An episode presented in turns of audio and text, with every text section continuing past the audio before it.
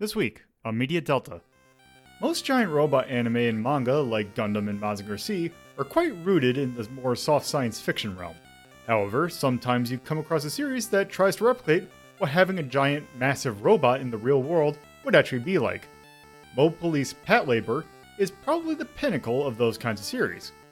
This series was the brainchild of a group known as Headgear that was collaboration between several different types of creators so that all involved would own copyright of what they produce. While the series started out as a manga, several animated adaptations were also made. The first one being a series of OVAs referred to now as Patlabor The Early Days. We have looked at one of the games that was based off Patlabor and found it to be not that great. But today, we find out if the other versions of the series hold up as we look at Patlabor The Early Days. Hello, and welcome to another episode of Media Delta. Um, we got a good one this week. Uh, this is one that uh, this actually might be one of my personal favorite anime that we're talking about today because we are discussing Pat. Uh, excuse me, trying to Pat pron- labor. yes, Pat Labor, and not Pat Labor like I've been pronouncing every single time I've said it. Me as well. I, I understand your pain. It just flows off the tongue so much better. Yeah. Um, but yes, uh, to dis- uh, and we are specifically there's a lot of Pat Labor uh, media.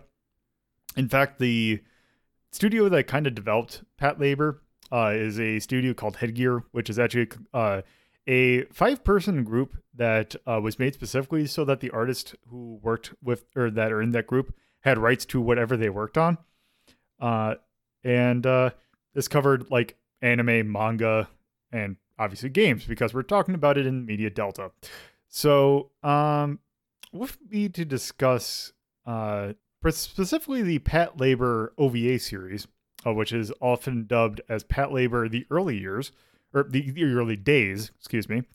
Um, I have some people with me. Uh, so please introduce yourself in alphabetical order. Hi, this is reporting to police. Hi, I'm Norman Rafferty. I used to review uh, anime for the magazine.com. Hi, I'm Torpid Typist, and I'm here to watch hot form-filling action and not mechs. Yes. Uh, so yes, uh, we are discussing Pat Labor: The Early Days, which is a seven-episode OVA series that was put out through uh, various or was put out uh, in the late 1980s or 1980. Yeah, excuse me, late 1988, uh, with one exception being released uh, in 1989, specifically in June. So, yeah, uh, this is kind of an interesting one. So it's the group headgear seems to have a thing about the stuff they make um in which they have stuff that basically it's like oh hey we have we just kind of want to make like especially in this case we just want to make like a police kind of drama um but we don't want to we want to have some sort of thing so we're going to give it like some fan super fantastical element uh for example uh this is a show that fe- very much features very large robots that are sometimes in combat. Um, and uh, but the thing is that it's not always focused on the robots.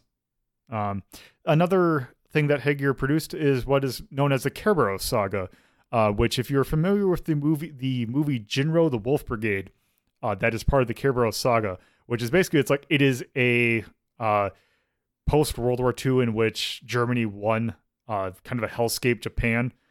Um, that it's a, about a police unit there and kind of the drama that drama that they kind of deal with, uh, but also uh, they have like super armor that gives them uh, like this super menacing look, and it's basically the thing like if you've ever played Killzone and know what the Helghast look like, uh, that is the thing that Killzone basically run. But Not anyway, basically, they did. they did. They, like no, they they did. Like it, it is one to one what the Helghast look. Um, so yeah, uh, we are going to follow our normal question format. Um, so we are going to. I have eight questions to talk about. So uh, let's uh start in alphabetical order and then go in. So, um, Carnival. Uh, what's in one of these episodes that you'd want? The fucking kaiju episode, of course. Yes, us. so that is episode three, the 400 million year old trap. You want to talk about it because they won't. They fuck. They There's a fucking scientist that's learned how to recreate life from cells and that self evolves to giant kaiju. Cells from a meteorite because panspermia theory was apparently correct in this universe. Exactly. Which has implications that there are implications that go on to this that are beyond any sort of thing. This would completely revolutionize scientific world, but because this is that kind of show, we're not going to talk about that other than this episode, other than just yeah, there's now just a giant sea monster wandering the earth. Okay, sure. Yep.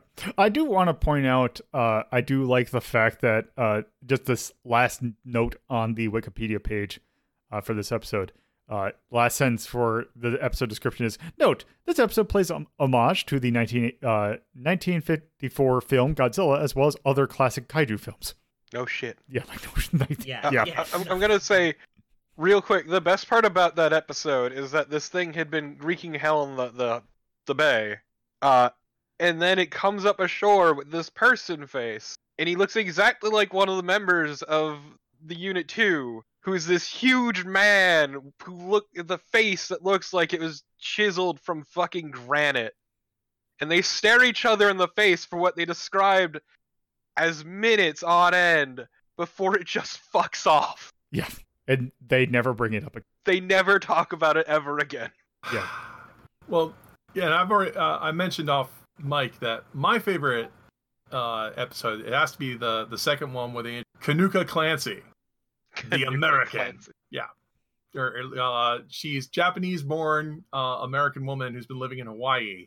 But when they introduce her, she whips off her, her shades, and in a dramatic shot, they show that she has slanted eyes. Well, she's specifically thir- she's a third generation Hawaiian. Actually, is the thing. Right, That's what They describe but- her as. but it's specifically like they make a big reveal out of it like they show off that she's got these Yeah. this is the only time since you know eight, 1989 when they made this or since that i've ever like seen them make a big deal about it's kind of like a joke on how uh, anime characters have big round eyes round eye is a term people use for gaijin foreigners and that kind of thing and that whole episode also you know like has a couple digs in it but clancy is just like it's one of those things where once you see that, like if you by the time you get to the kaiju episode, Pat Labor it has a lot of subtle jokes and digs anime culture in it. Like even its entire concept of we're gonna have giant robots, but they're gonna be so immobile that we have to like haul them on trucks and we have and they can't get over sky bridges. There's gonna be a lot of inversions of this, and there's a lot of Pat Labor that you can pick up on. And that big reveal was just after watching so much anime where no one ever points any like any of these kinds of differences out or why because that's something that confuses outsiders of why anime characters look like the way they do so um that that's was my i knew i was gonna like pat labor after i saw that It Yeah. helps that Kanuka Clancy as a character is actually very good too. It's also great Yes. because um, if you listen to the Japanese, like the original Japanese, uh, and watch it subbed, uh, when Kanuka introduces herself, uh, she speaks in English, and they're very, it, they're like very impressed by the fact that she speaks actually pretty like the dubbing or the voice actress that plays her did a very good job of speaking. Like you would not, Yeah. I would not say that she sounded like a person who definitely had lived in an English speaking it, the thing i admire about pat labor is that when they need to take themselves seriously they do. When it's a joke kaiju episode it's over the top. They very walking. Oh, by the way, could you You're repeat that? it, Oh, sorry. I was gonna say when when Pat Labor wants to be serious, they're good about being serious, and when they want to be silly, they, they can flip back. Not many anime can pull this off and having this mix of when you know things that we're uh, that have stakes and we actually care about versus when it's going to be comic. Pat Labor is just really really good at that. Yeah, I can definitely agree with that. Um, yes. So what about you, Torpo? Uh, ugh, this is a tough one because like, I could I could cop out and just say, ah, yes, the two-parter that's really fucking good and really fun and gets a lot of characterization. That's really enjoyable. Uh, because it's it's good. The whole the whole show's fucking good. But uh, I'll I'll just say honestly, uh, just dancing around that one, I'll say it was probably the uh the school episode actually. Uh, basically, one of the members of the labor squad had gotten a bit too gun happy and fucked up a bunch of property. Uh, so he took the whole team back for retraining because of this fuck up because this is unacceptable. Uh, and over the course of the episode, spooky shit starts happening, and eventually you learn it was the team leader fucking with them the entire time. Yes, the t- I the team lead in that uh, in the group uh, Goto is a really good character. He's really good. Um, uh, just to point out to go add on to uh, Rafferty's comment about the uh, mix between uh, comedy and seriousness. Um, I would like to point out the director of the OVA series, uh, which one Mamoru Oshii, uh, who uh, he actually got it, for. If you are familiar with his later work, it is actually really weird the fact that he got to start out working on Urusei Yatsura. Um, so a very much a comedy series. Um, that uh, he worked on that, and also some of the um kind of the movies for that, which are very well animated. Um, but yeah, he had also worked on some really weird anime, uh, like live action movies as well. Like I mentioned, the Kerberos uh, saga, like the uh, uh, some of the live action movies in that series, like uh, the Red Spectacles, uh, are very interesting movies. Uh, and also he's Okay, go ahead. say the big shit. Uh, he has worked on, like I mentioned, Jin-Roh the Wolf Brigade, which is most famous in the Kerberos saga. Uh, also he worked on Ghost in the Shell. Yeah, that probably one of the best animated anime movies ever. Uh, yeah, he definitely he worked on that. Um, and yeah, that is he had he is very talented. Um, but yeah, um, huh. Apparently he has the uh he's notable for create like working on the first OVA, which was Dallos. oh yeah, I I did see that. I didn't, I didn't realize that that was that. Yeah, apparently. Um, I think it, to go into the episode that I particularly care for, um, I think yeah, I I'll think I'll do the cop out because I mean we've covered three of the seven episodes, so um, yeah, the two parter, uh, which is the SV2's longest day, uh, is very interesting because like the show it, it, at this point has been mostly mostly comedic, um, with some a few like tense moments like very like very like they like will last like maybe a tenth of the episode if anything uh sv2 the sv2's longest day is mostly a dramatic episode about oh hey there's a military coup going on and basically it's like they actually get serious and it shows that yeah when they want to get serious they can get serious um there because it, starts out with something relatively benign where basically asuna who is one of the kind of the meant to be the like the main character. Oh, we'll go over the characters in a uh the next question. Um, but uh yeah, uh he basically is trying to find a place to uh kind of live for a little bit uh during the a holiday. I can't remember if it was New Year's or not, but it was, It was New Year's. um Like you, you even see uh fucking what's her name Izumi uh eating mochi. Oh, okay. Uh, yeah. So you see him uh, going to the various houses of the people he works with, uh, which is it's like mostly comedic. But then uh, it becomes immediately very uh, uncomedic, where basically it's like, oh, there's like a nuke involved in like some conspiracy shit in like Well, so the thing is, it even starts off with a military labor gunning down a bunch of people on the highway with a fucking Gatling gun, and the military making off with that, as well as over the course of the episode, even during the the comedic shit, they have various shots of the military moving various equipment through like subways and stuff. Hmm. But go on. Uh, so yeah, also that, and it it has a really weird ending. Um, Oh, you Wait. mean not fucking, not fucking, uh, concluding things at all? yeah, Gonna just No, it- army cell. yeah, because it, it it was really weird because it ends in like a pastel freeze frame of the the villain about to get his head shot off of a Chinese cannon. Uh, After saying there'll always be another day or something like that. yeah, like I at the pause, I'm like, did Osamu Dezaki work on this? Because it was like a very uncharacteristic thing. Um, Yeah. Yeah, that I Uh, that's like the one thing I didn't care for the OVAs. I like, okay, why? I wish there was just a little bit more. Well, it's also weird because it's the sixth episode that they end that arc, and the seventh episode is completely unrelated. Seventh episode also really good, but completely unrelated So the thing about that I'm seeing, so uh, just going over the release dates of these. First episode is April 25th of 1988, then June 25th, July 25th, September 25th, it, they basically, and then like November 10th and December 15th, uh, all of 1988, and then the last one was released June 25th of 1989. So there was a, quite a Ah. bit of a dif- distance. Yeah. Um. Some other notable things about that episode is it basically shows Goto's like real the depth to his character and really shows why he is the head of Unit Two, like why he's the captain. Uh, and you learn a lot about him. Like the person committing the military coup uh, was friends with him in college, various things like that. And also, the military, it, the military, the the JSDF, Japanese Self Defense, was the one staging the coup, a faction within them, and they stole a nuclear missile, a cruise missile, from the Americans, which is why the Americans work with Unit 2 so they can save face and hide the fact they had their shit stolen. Yeah. Uh, after Kanuka both threatens them with blackmail to help them and then asks for hush money. NYPD cop. Uh, and Yeah, because if I can interj- uh, uh, what I really liked about the show, they name drop real world organization yeah, like a labors, but it really has that feeling that it's like a real.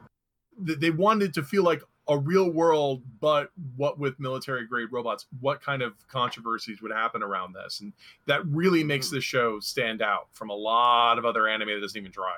Well, yeah. To be fair, to get into the background of it, labor is originally construction vehicles, essentially, uh, for more fine control and heavy lifting. Right, hence the name. Uh, yeah, hence the name. Uh, and then eventually they got repurposed for military by basically slapping on more uh, armor and making them, you know, able to carry weapons. And Well, the police also- also, oh, go ahead. uh, the police also had to, because of the increase of uh, labors throughout the workforce, there became labor crimes. So the police force had to get their own labors, which were initially just repurposed uh, construction mechs, just with a bit more tacked on.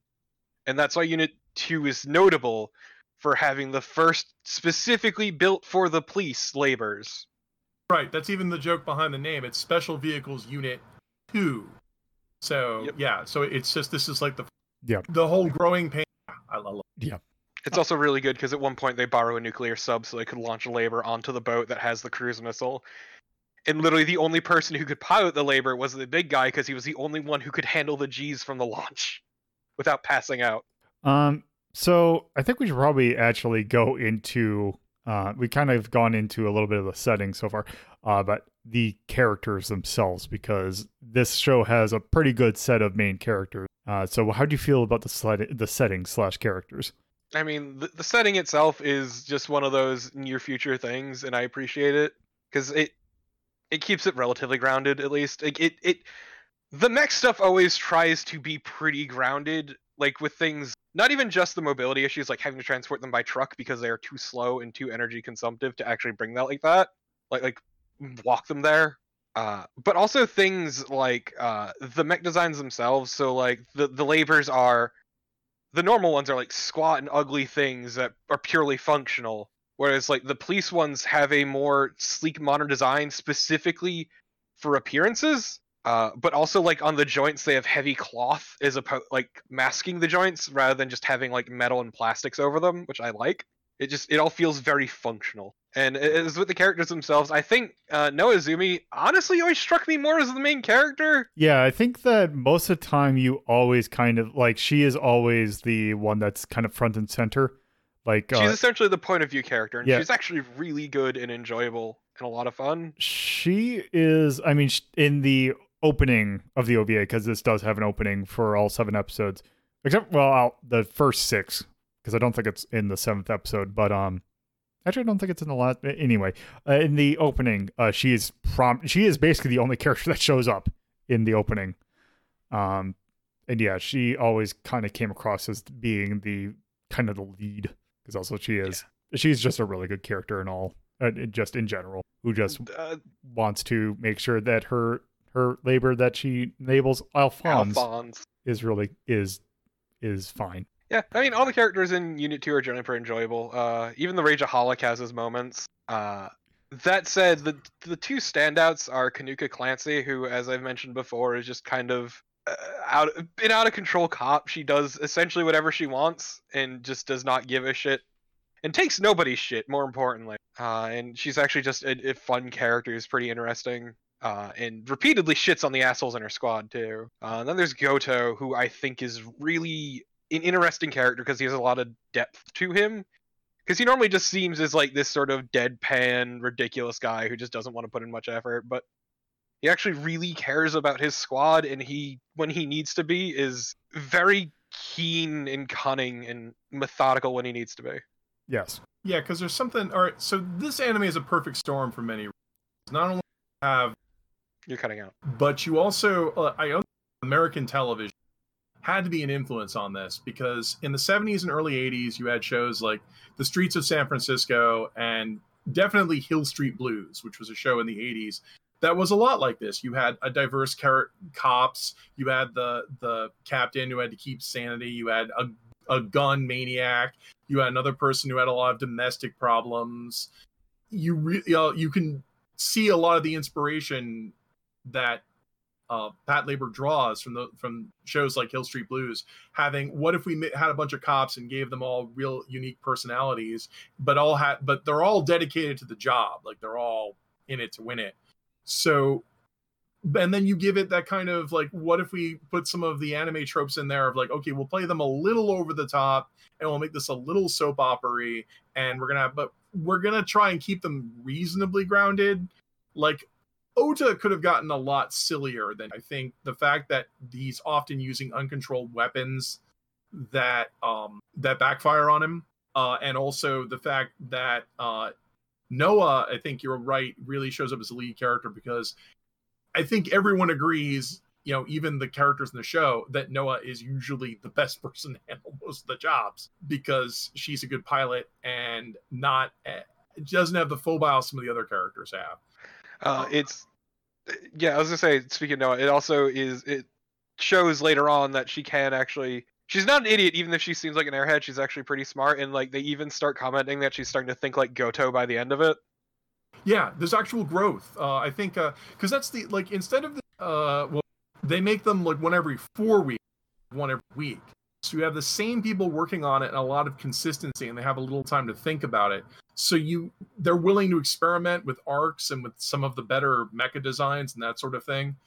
And um, uh, I, I, Pat Labor has some, one of the best cast. This is the kind of show I think that has a cast of characters that other anime want to have. Yes. So I have to second like Clancy and Go. I found the one we have a cop that's being pushed out by which you have to do you have to do something fairly bad to get put. To be fair, it's because she is very brazen in what she does. She causes incidents. Yes, and then Goto, who is basic example of what responsibility towards the people and not just power tripping which which granted this is a show about japanese cops so the difference between the how of what structural problems between police and american police in japan are completely different where there's not the same kind of racial, racialized police in japan compared to america but there are things number fudging lots of number well I'm, it didn't go exactly. I mean uh, you see that in the last episode yeah.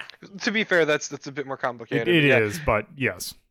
But yeah, so it's like things like his his insistence, Goto's insistence on being prudent, like being thoughtful about how you use the weapons on the labor. You should never be unloading. You should be aiming to take it down in one shot to minimize any sort of problems. Right. I, I, like like there's not a lot of spectacle where they're destroying a bunch of stuff. Often they're trying to figure out how do we get this labor off the highway and into the city without demolishing them. I mean, like the fight with the SDF, they literally finish without firing a single single bullet. They just land on the ship and shove the gun through the bridge. It's it's really good. But yeah, no, it's uh fuck where was I going that? Uh yeah, no, it's good. And the thing with uh Goto at the the last episode is important because basically the the thing they're referring to is a man stole a truck because he was in a panic because his wife was going into labor. And he thought it was just a normal truck but jokes on him, it had a smuggled in labor from West Germany uh, that was going to be used by a bunch of terrorists, and he drove it away and managed to keep it away up to the very like so up to the very end, uh, where he then got attacked by the company that made the mech, who were trying to keep it secret, even going so far as far as to try to kill police officers over to keep it quiet. Uh, and he almost he went in front and helped out the police officers and saved their lives. So Goto basically said, "You know what? We're gonna let this guy off of the hook. He just had a kid. He has a kid. He's got a family to take care of, and." He just saved the officers' lives, and this was a terrorist plot anyway, so we can just pin it on that. Yeah, it's that gradual like escalation. That- That that could have just been a plot for a regular cop show. So, uh, and you're right. The the way the characters react to kind of like they're bending. The, but Goto is about you know order and peace above all else.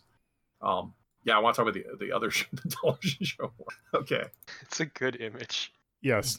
Um, since uh, so I have the str- uh, a side stream going, uh, the commenting, and I have found a really good image of Goto doing finger guns, kind of. Uh, also, I do want to point out another thing for Goto uh, that I like is a particular quote uh, from. Uh, it was actually the episode where they go back to school uh, when he's chewing them out, and he it specifically brings up, "What do you think you're piloting? Great Mazinger Z, Dai- Daigayo, or I guess Dangaioh. Dangaioh." I, uh, Yes. So just bringing up other anime to say no, this is not that. God, Dangaioh. Yeah. Uh, so yeah, the characters are really good in this. Also, like another call out from Goto about like excessive force is at one point they get a riot gun for the fucking mech, which just fires massive slugs that tear everything to pieces. He's like, "No, this is too much. We will never need this firepower. Why I you can I, I. I can never get over how when they make guns for the mecha, they're ti- regular human guns just tripled in size. It's like that's not how this works, guys. Yep. No, it's really good though. Uh, especially since um like revolvers have been in u- police use. I think they are almost I think they are actually still used to this day because it is Yep. it is just a uh it kind of became like it is a emblem of Japanese police like they do not need anything more than a revolver. Um and it's just kind of become a symbol of the the police. Um but yeah, just to For kind many of reasons. uh, so just kind of go over some of the other characters that have not gotten the gotten mentioned. Uh, so we have uh Asuna uh, Shinotora. Uh, well, let's see, Asuna Shinohara, uh, who is kind of otherwise meant to be, I guess, trying to kind of the other main character uh, outside of Noah. Uh, who is basically he is actually the son of a uh, kind of corporate executive, uh, a company that actually makes ninety percent of the labors in the world, apparently uh, according to Wikipedia.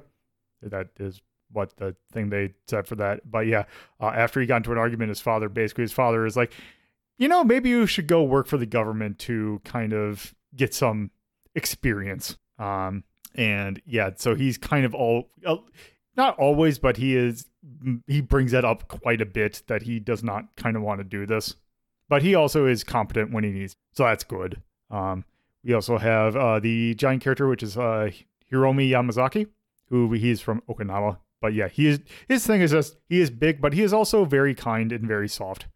Uh, like Gentle one, giant, if you would. yes, like he in the first episode, you see him uh, his lunch. He makes his own little bento kind of thing. It's that's super cute, and I that- love it. yeah, the bento. That's the first time I saw a bento. Yep.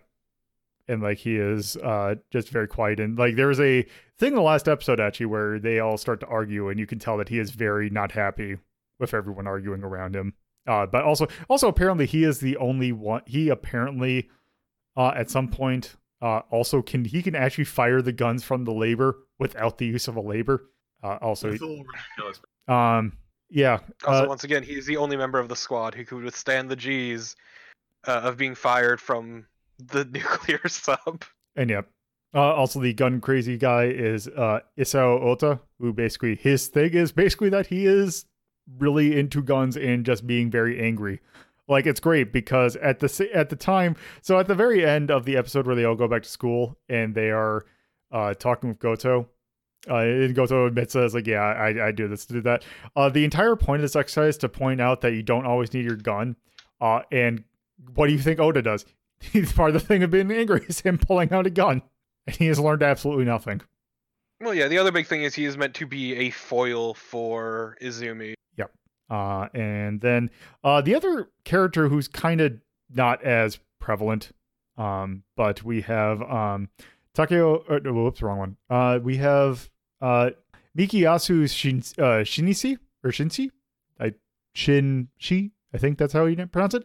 Uh, basically, he is one of the, the drivers of the trucks that bring out the labor. Uh, but basically, his gimmick is that he is married. That's Yeah. basically it. I mean, he's also pretty level-headed for the most part, except for that time that he tried peeping on the girls in the bath because, of course. Uh, yeah, because it, Uh, it, it, it came out in the 80s, so you have to. It, it, yeah. Uh, also, another character that uh, is also pretty good. Uh, she is a kind of the captain for the other section, or for so like team uh, like uh, SV two, uh, like the other coordinate for that. Uh, No, she's Okay. SV1. SV one. Uh, so Captain Shinobu uh, Nagumo, who is kind of a f- Yeah. not quite a foil to Goto, but he's kind of her, kind of they work together a lot, and she seems like she was also really good. There's also romantic tension between her and Goto. Yes, Th- it, that does not show up quite as much in this as it does apparently. In Uh, it gets it gets a lot more obvious as the OVA goes on, but definitely not initially. yeah, it get apparently gets way overplayed in later things. But yes. So, um yeah, those are the kind of the characters of the show. So, um how about uh like all these are kind of distinct episodes, but how do you feel like these episodes flowed? I think starting with Carnival? I they were fine except for episode seven after six. Yeah. I, I think in that I think is more of a it is a uh OVA series that is six plus one rather than seven. Right, and I definitely that's definitely the feeling that happened because you get the ending of just all right, we got the we got the terrorist, we got him, and then we just here's more goofy cop adventures. The next time it's like, wait, no, I want to know more about the what what did they do to the terrorists? Damn it! Yep. So that was my just big thing. Is like, well, great, you you kind of just short shifted me here. All right. I, I, uh, for for me, um, I- I've been praising how much I like the verisimilitude.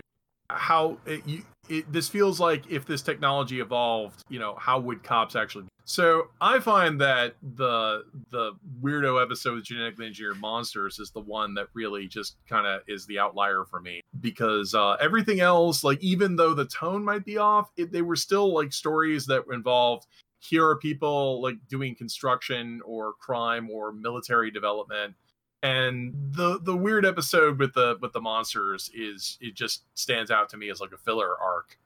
So uh, um uh, other than that i thought if you take that one episode out all of them are very consistent you know relatively with with the tone and the visual look which i think is an advantage of one team with an OVA so yeah everything but three. Um, so personally, I, I felt it flowed actually pretty decently well overall. You you could feel the passage of time over the course of you could feel the characters growing and progressing, even if it is largely episodic, uh, which I can genuinely appreciate. Uh, that said, I agree with actually both Rafferty and uh, Carnival. Is that three is an outlier in that it kind of goes against the general tone of the show, which tries to be more rooted in reality, and then you have this kaiju episode meant to be a joke on kaiju shit, but just takes a takes the piss out of the general tone of the show. And then, as Carnival said, the seventh episode is not good for the flow, but I do think it's a really good episode. But also, it like the ending of the episode before it was kind of open without any sort of real conclusion to it, and it just goes immediately into that, and it just feels really off-putting. Yeah. Um yeah, I can kind of agree that uh while I like episode 3 a lot, uh it does kind of clash with the kind of themes of the uh series. But um yeah, other than that, I felt like it was perfectly fine and the flow felt really good. Like nothing dragged down too long and it was just as long as it needed to. be. Um, I wish that like I know why they put it in the order that they do because it is chronological in release. Uh, but I do kind of wish that in the future for like OVA releases that they would shift so that episode seven would be like right at before the two parter because I feel like it fits better there than anywhere. Um, but yeah, other than that, it, yeah, I felt the flow was pretty good. Um, so this is going to be a little tough to answer because um, this has been dubbed a few different times uh, by and it's been dubbed by a lot of or particularly there's two English dubs of this depending upon when you watch this apparently. Um, but uh, yeah, how did you feel like the voice acting was in this? I felt it was very good actually. Like so I think we watched the older dub, uh if I was to hazard a guess, given the fact that some voices from the newer one were a lot more Yes. I guess, I- in a modern context. But uh, the the one we did watch, I felt actually was really well done. Uh, Izumi was a bit stiff, but otherwise, I, I thought it was all very ha- like very well handled. Uh, like Goto's sort of very deadpan delivery of most everything was very well handled. Yeah, I can definitely agree. Uh, like the the one that I was going to point out is yeah, Noah um is definitely it, she her like she does fine for the most part, but she does come like especially if she needs to be like angry or something, it comes across as very reserved. Like she's Yeah. trying not to be too loud. Um, I have watched this when I first watched this. I did watch it in dubbed or like in a subbed. Uh, in the Japanese voice, I remember being pretty good. Yeah, I actually haven't seen this um, dubbed. I've only seen it either subtitled. Uh, I'm old enough that I first saw these anime where they were second generation VHS tapes, and you had to God, get printouts that people circulated on BBSs to get a fan translation and read it at the same time you were watching. I mean, that's how old I am. So uh, I don't have any opinion on the dubs, but I did notice this was Central Park Media uh, originally, which is a little infamous. But I'm glad to hear that the the if you watch the older dubs, I'm glad to hear they're pretty good. And yes, it is Central Park Media that handled the TV and OVA series. Yeah, it was what was it? The movies that were different crew. Yeah, like for example, uh, Goto was voiced by Roger Craig Smith in the Bandai Visual uh, dub of the first two movies. I can't wait to see Goto dress up in a Sonic outfit and take out the trash. Too far, too far. But yeah, Carnival, what do you feel about the? I Yep. like without having old enough dub where it's like this dub was probably made if not when I probably before I was born, so it worked well enough without me knowing anything about the actor. Uh, yeah, for the the only one, like I'm looking at the the voice list right now for the Central Park Media dub. Uh, the only one that kind of comes to comes to mind is actually Asuma's voice actor, uh, Dan Green. Really? Yeah, and I did not realize that when we were watching. Yeah, uh, I think yeah, I don't recognize any of these other names at the top of my head. Um, but yes, uh, yeah. So yeah, I.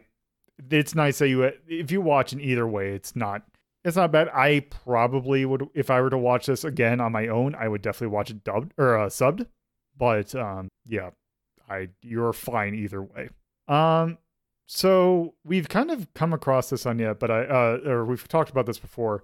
Um, but just to kind of wrap this particular thread up, um, how do you feel about the fact that um, for being like a large robot show, how do you feel about the relatively real- realistic portrayal of the robots in the series? Right. Yep. I it's not bad. It's it's a very good presentation, but I think my men- like I mentioned before, when I think of robots, it's Gurren and G Gundam. So Yeah, you need to preface this by saying you like hot-blooded shit. I love my super robot. You like super robot shit. Yeah, this so isn't super robot. it's not, and it's like this is very good. I still enjoyed watching it, but it's just I it's not the thing that it's like what I come to love and watch when I'm watching it. It's a very well done and how if we were ever to get over the weight problem of trying to weight and like just movement issues of trying to make giant robots in on planet, this would probably be police and labor for just construction. So Fun it's a, fact. Real, real quick, Carnival. Yeah. Uh, Alphonse, basically the the the mechs used by uh Unit Two. Uh, I saw the numbers, and they weigh about seven metric tons, fully equipped. Yeah, that sounds about right. That still is heavy. Yeah. I mean, you've heard me talk about how much I love how realistic this is, and like this is still the perfect storm because not only do we have the '80s cop dramas, but you also have uh, the decade of prosperity. This is before the bank collapse in the '90s, so Japan is riding high on look at us, we make the stereos and the gaming consoles, we rule the world. So you've got that kind of gee whiz attitude going on where like everybody wants to figure out how the labors are going on. You have New York coming in here, and you have like German terrorists who who want to uh, steal labor tech, uh, and you have the military who wants to see how SV, you know, so, so- how the SV2's mechs perform. Like everyone wants to steal from Japan. So you have this kind of arms race going on where they're treating it like it's a political thing. Like we have to field study how these mechs work because no one really knows how this would be military grade yet, or there's still stuff to learn. And the fact that it's like an early development in this really makes it stand apart for me from like say you know like as much as i enjoy gundam Minovsky particles and all that kind of stuff those are a lot more about heroes doing dramatic things with these robots when an experimental craft shows up it's just in teleport or fast move or some other weird thing. Whereas th- this was just how would real people react to this new tech? And we don't know anything. Like you said with the shotgun that's like why would we make a why would you make a riot shotgun this big? What were you thinking? So uh, it it really it's a great deconstruction of how of the mecha genre, and I I love it. I love it to death. So personally, I love all robots. All robots are valid. Every single one of them, even the bad ones. Okay, not the bad ones, but uh, so I, I enjoy super robot shit again. But I am a huge fucking sucker for like realistic robot stuff like this. Like how bulky and awkward looking the labors are, and how like purely functional they are for the most part, except for specifically this police one, which looks the way it does because of the aesthetics. Like they need that to basically show off to the the populace and remind them who they are. But uh, as opposed to the the older models, which are just painted white and black, uh, laborers, uh, like construction laborers with a, a bit more heavy armor and shit, and like things like the specifically the military laborers were much more heavily armored and sturdier built so they could use the weapons they had. Like one of them was a Gatling gun from a fucking gunship. Uh, so like another, so later on, uh, during the two-parter, uh, one of the uh, they have an older police model uh, of labor, and they try using the Gatling gun, and it literally rattles the mech apart from the recoil of the Gatling gun and it's it's things like that that I actually really enjoy and appreciate, or like Alphonse not being able to get over the overpass and them needing someone to lift him specifically because they don't have that kind of mobility. And if they tried to get over the overpass on like foot or whatever, they would break it. And just shit like that, I just appreciate all of it, and I think it's really neat. Or once again, a weird little detail that I always like is say over the joints of the mechs to protect them, they have like a heavy cloth to keep things from getting in and, and just like that. Um, yeah, because one of the things like that made me get into this was just the fact that it is a realistic robot show. Like I really like when, like when uh like series try and make things that are but see science fiction but actually make it kind of see like okay this is how it would actually I yeah. I really like when it's like that. Yeah, and other things they emphasize are like ammo is very limited and also incredibly expensive, so don't waste it. Uh, actually, speaking of that, that kind of goes right into our next question. Uh, we saw some combat in the series or in the OVAs. Do you think that there should have been more combat involved in this? No, actually, there didn't need to be. Like the thing about Pat Labor is that the focus is never actually really the labors, and it doesn't need to be the labors. They're good, like set dressing, and they use they are useful for the scenes in which they act, but they are not the sole focus. The focus has always been Unit 2, the team, not the mechs. And I genuinely appreciate the show for being that way and being that. Oh yeah, seconded. I, I like the fact that um because like Dominion Tank Police the next thing I might compare this to, and that is obvious. Whereas like like like the the fact that they they they try to show off realistic environments like where laborers would be how labor related crimes would actually work you know like why would you want to bring a robot? Well you might want to bash down and stake something. Or terrorism you might want to cause as much havoc as possible. Um, i especially like the episodes where they're having difficulties moving them around. Like early they don't necessarily know how to get them off the highway or they're stuck in traffic or something like that. And so they have to figure out how even though they're supposed to be like more mobile than a tank, this is still a civilian environment where we don't want collateral damage. And that's what really sells Patlabor. It's not so much that you're worried about whether the characters can solve the problem, but what's going to get ruined in it. And and like you mentioned about the guns, it's also like don't fire bullets because bullets go somewhere. They treat it like it's a cop show, and then they're all cops, and that yeah the, so definitely the fact that while they still had action and they still had stakes the fact that they try to keep you know that limited really does sell the show. They make it very clear this isn't gundam. Actually real quick that reminds me another thing that they they show off is that the the laborers do have an option for when they don't have gun or when they run out of ammo and that's literally just a fucking baton just a retractable fucking stick and it's good because that's all it needs to be because you have this giant mech swinging it around. Yeah, it it's there. The combat's there as it is. 'cause I'm not. Look, once I got it, once it's like, oh, okay. My once I got those percentages of police procedural to mech show readjusted, it's fine. The last three episodes were enough for me in terms of just getting the mech combat fit. Yeah, I also agree that I do feel like it. This just had the exact right amount. It is not something that uh, needed to be, but uh, it definitely what was there was good, and that's perfectly fine. So speaking of combat, uh, at this point we have only there are many Pat Labor video games. We've only taken a look at one, and it was the side-scrolling action game that was on the Famicom Disk System. So, do if you, for those of you that saw that, did that make you invoke anything of what you saw here? Uh, I don't. Uh, it was What? basically a it was a pretty standard side-scrolling kind of somewhat actiony game. Like- see, that makes me think like the best way to do a Pat Labor game would like AI the Somnium. So a visual novel. Yes. Or what was that? Um, Metal Glory Slater. Yes, that yeah, which is a, another visual novel. Yeah, I could definitely see a visual. Novel. Yeah, I, I saw you play that Pat Labor game, and that was terrible. Yeah, it was it, it was not good. Of the Famicom Disk System games based on anime, it was probably the better one, but that's still not. What a high bar after Dirty Pair. Yeah. yeah, no, that that game was absolutely foul, and also it was entirely mech stuff. Gonna emphasize that right now. And yet, Carnival was, was I agree with Carnival in that it, it'd probably be better better serviced by something that could handle visual novel. Yeah, Because you don't need a bunch of mech combat or anything like that. It's it's not the focus. It's not the the main point. Yeah, and I think this goes into our next question, which is basically, do you feel that this OVA series would, or this series in general, will be prime for video games? Um, I would like to point out that there is a video game that does feature Pat Labor that does have a really good concept to it that I believe is a somewhat. It's not an actiony game, but it is a game where you're moving around. Uh, Pat Labor, Pat Labor was one of the series that was featured in City Shroud, uh, Shrouded in Shadow, which unfortunately never came out over here. Uh, which that I- I game mean- is a great concept in which it is basically you are a person on the ground during a kaiju fight. Um, so yeah, a Pat Labor or Pat Labor fight is occurring, but you're just a civilian on the ground. You're trying not to die, and I think you're trying to report on it as well.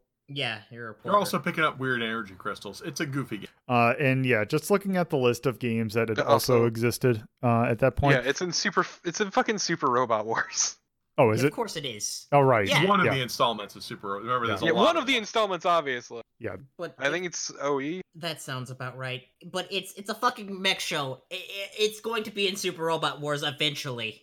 It's Yeah. the law. Uh, it existed. Let's see if I look at the Super Robot Wars wiki. Uh, Pat Labor occur- is.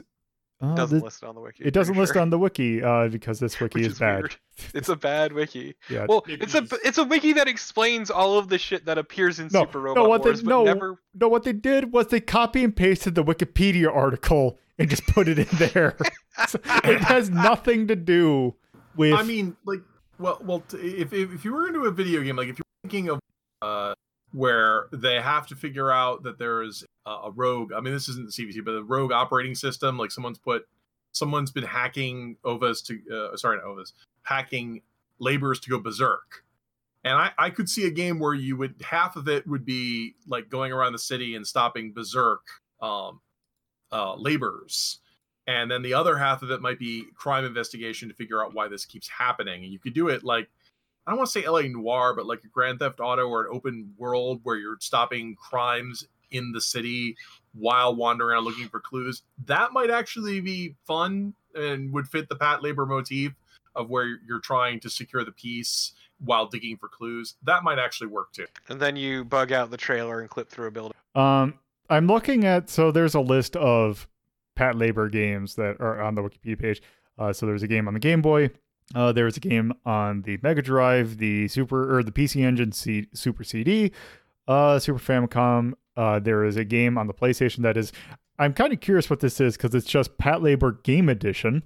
Um, which I'm looking at screenshots of this, and this looks like a really bad Virtual On clone. Um, but also there is one that I saw that it looks based on screenshot looks really interesting, and I'm trying to figure out where the hell my link went.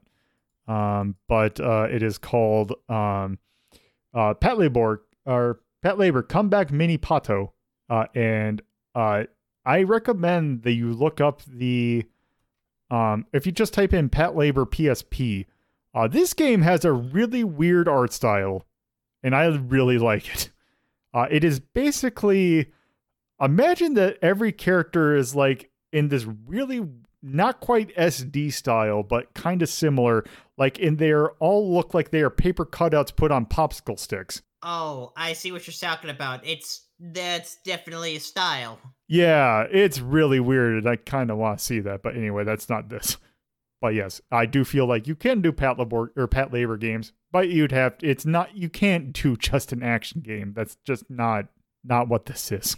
Um, yeah, uh, this picture I'm looking at right here of what this is is basically Goto right next to a big ass gun, and I think this might be my new background. Um, but yes, uh, this is yeah. I don't think you you cannot do this like you cannot treat this like an, any other thing. Yeah, Well, maybe that that's the definitive game. You should play it. Yeah. Um, but that is not going to be for a while. Also, I don't know if that technically counts. But anyway, uh, so yeah, uh, I think it's time that we actually go about and actually rank this. So um, we are going to rank this using our normal 1 to 21 scale, uh, with 1 being what we consider absolute mastercraft, of which there is very little you can improve on to make, like, very little you can improve on a period with this, and um, 21 being absolute garbage. Don't even bother. You cannot even get fun, like, riffing on it. It is just garbage. So, uh, starting in alphabetical order, uh, what number would you give this series or this particular release of Pat Labor, the OVA series? Okay, Um, I also would solidly give. I would think everyone, You- but it is from the '80s, uh, so you you cut out and I didn't get your number. Oh, I was gonna say it's a solid. I'd say it's also a solid three. I mean, the only reason why I wouldn't, two reasons why I wouldn't give it a one is it is from the '80s, so it is from the paint and trace era, so it doesn't like look as good, and I think it might be a little too. uh the, the animation is really good, but not as impressive as some others. So, uh, but I that's why I'm putting it. Turbo. One. Okay, move on. Okay. Uh, okay. So we have a two threes and a one. Um, I would definitely agree that this belongs in Mastercraft. Um, because the one thing, let me bring up what we have so far. So I believe we have two things in this the resonant or the essence list. Yes. So at we have a one, uh, that is Die Hard, which is just the pinnacle of action movie. And at three, we have Dirty Pair Project Eden. Um, I could definitely see either of those. I could definitely see someone putting it at one. I could also see it putting it three. Um, part of me wants to split the difference as a two I'm because fine with that. um Yeah, I won't complain. because the thing is it's like this is really good. Um but yes it is i see there are some things about this that i feel would kind of bump it down from being absolute perfection. Like that last episode's res- resolution is not that great. Um but uh other than that this is just really good and that anyone should watch it. Like even if you're not really into anime i think that this is a series that you can you can enjoy this anyway Cowardly. Well, I I can also see putting it a step. As much as I love Project E, uh, I do think Pat Labor smarter and more accessible. yes i could definitely so yeah i think two should go i mean we have more pat labor stuff after this It's true. Yeah, we got the movies. Feed it directly into my Yeah. I, I keep talking about the movie, forgetting which is the show. Which, Yeah. Uh, so there is two timelines apparently. Uh, if you there is a if um due to the weird rights hell that this series has gone in apparently, um the there's been multiple uh people who have brought this out. The more recent uh releases of this, like you can get this on Blu-ray and it looks really good. Um they actually have in the back the listing of the timelines. Uh, there's two timelines. You have the movie timeline and the TV timeline. And the OVA series is the first part of the movie timeline. So after that, you have Pat War the movie, uh, w-. It's like WX, uh, like I'm. It's WX, uh, um, Pat Labor three, and then Pat Labor two the movie, and then the rest you have, uh, the TV series, and then. So I'll put Pat Labor, Pat Labor, the early days. It's episode fourteen. This came out in nineteen. I'm gonna put 1988 uh, Mamoru Oshii, Mamoru Oshii was the director. Uh, this was released in OVA. Oh, let's see. Um, We have we have top criminal. We have crime. This would be crime. Yeah. Uh, and tone. Uh, we have an 80s tone. Yeah, This is I, 80s. it's Definitely. Yeah, as I keep bringing up, this is such 80s cop show. Yeah, and no content warnings needed. Said music very Yeah, good. uh, let's Charm, see. Very good. Yeah, so do we what do we want to give uh for charm or uh, for music, charm, theatrics, uh or cinematography, theatrics, action and art. So I do agree that the music is really good. Uh the charm is like one of the key things about it. Uh the cinematography is really good too. There's some really good shots in there. Uh also Uh, yeah, the art, I think, is, because the mecha design, city looks real. Definitely. And I would, I don't know if I'd give thumbs up for the, the- not that they're bad, but for the theatrics and the action, I just don't think that's, not the, it's Yeah. not bad, but it's Yeah the writing is very good, but the acting is. yeah, the acting's kind of. Uh, also, to point out another thing that is in three, which is the the Bugs Bunny Roadrunner movie. So I would definitely say that I would prefer watching this over the Bugs Bunny Roadrunner movie as well. Um, I mean, I, I would really suggest that Pat Labor is when people tell you anime is good. Pat Labor is like all you can see all the anime, the jump cuts, the reaction shots, that sort of thing is all done really well in Pat Labor in a way that isn't cringy like a lot of uh, other 80s anime have stood up. So if you were to show someone one anime of the 80s, um, anything we want to call out for yay or nay? Can I see the list again? This list that I need to actually, you know, put stuff in here that is Yeah, media one day specific. you fucking update it. God damn. I think I might do that this weekend. You're killing me. Uh, I I would argue made with Enemies are too spongy. Uh, I would argue that Made with Abundant Love fits with yeah. because especially with the the formation of headgear, I feel if you put in that production history, I do feel like this belongs in here. yeah, you can tell they really loved me. Um, if I were to think, because it's like, yeah, I just I don't know if there's anything else I would call for nay. Nope. It's perfect. I mean, speaking as like an old timer here, I could see that if people didn't like the tropes of anime, like anime, they they might be put off by those kinds of stylings in Pat Labor. But I don't think that's a nay, you know, per se of what we were talking about here. Yeah. Uh, I, I, Um, yeah, I think that might be good for that. I think this is good for Pat Labor. yeah. So yeah, it definitely deserves being that high. It was very enjoyable. Uh, yes. So yes, uh, that'll do it for Pat Labor: The Early Days. Um, so before we close out, uh, is there anything you want to plug, starting with Carnival? Follow at at well, I'm Rafferty. I work for SanguineGames.com, and uh, to celebrate this, we'll be having our own bleeding edge cyberpunk stuff on sale this week. Pat Labor is awesome. Uh, fucking at Torpid Typist on Twitter, twitch.tv slash Torpid Typist. And also, I'd like to pull, uh, plug the gaping hole in my ship from the mech that dropped in it. Yes. So yeah, uh, that is enough for uh, Pat Labor: The Early Days. So next week, um, we are starting to take a look at a bit of a longer. We're starting to look at longer series, and to start out, putting our first kind of series in the resonance list, we are taking a look at Adventures of Sonic the Hedgehog, which I started doing my watching for it a little early. great. What are you guys talking about? Why are you so broken, Carnival? Yeah, tune in for that one. That's going to be an interesting se- discussion. Uh, so yes, uh, that's going to do it. So tune in for that next week. So yeah, uh, again, uh, thank you all for listening. Boy, howdy, we have something. This has been another episode of Media Delta. If you would like to view the entire list of rankings for yourself, you can go to r3.ldp.life to see the Resonance and Essence list that Media Delta covers, as well as the other lists are covered by our sister show, Retro Rank Rhapsody. If you'd like to watch Retro Rank Rhapsody, you can watch it live on Fridays at 7:30 p.m. Eastern Standard Time, Saturdays at 2:30 p.m. Eastern Standard Time, and Sundays at 1 p.m. Eastern Standard Time, live on Twitch at twitch.tv slash loadedpuzzlo. Or you can view any of the episodes anytime at youtube.ldp.life. If you would like to help with hosting costs, you can go to patreon.ldp.life and help out with a $2 or $5 pledge. If you would like to discuss this episode and any other episode of our community, you can join our Discord server at discord.ldp.life. If you want to follow the show on Twitter, you can follow it at Hazeltown Story, or you can follow me, your host, at Lolo de Puzzlo. Thank you for listening, and I hope you come back for around for the next episode.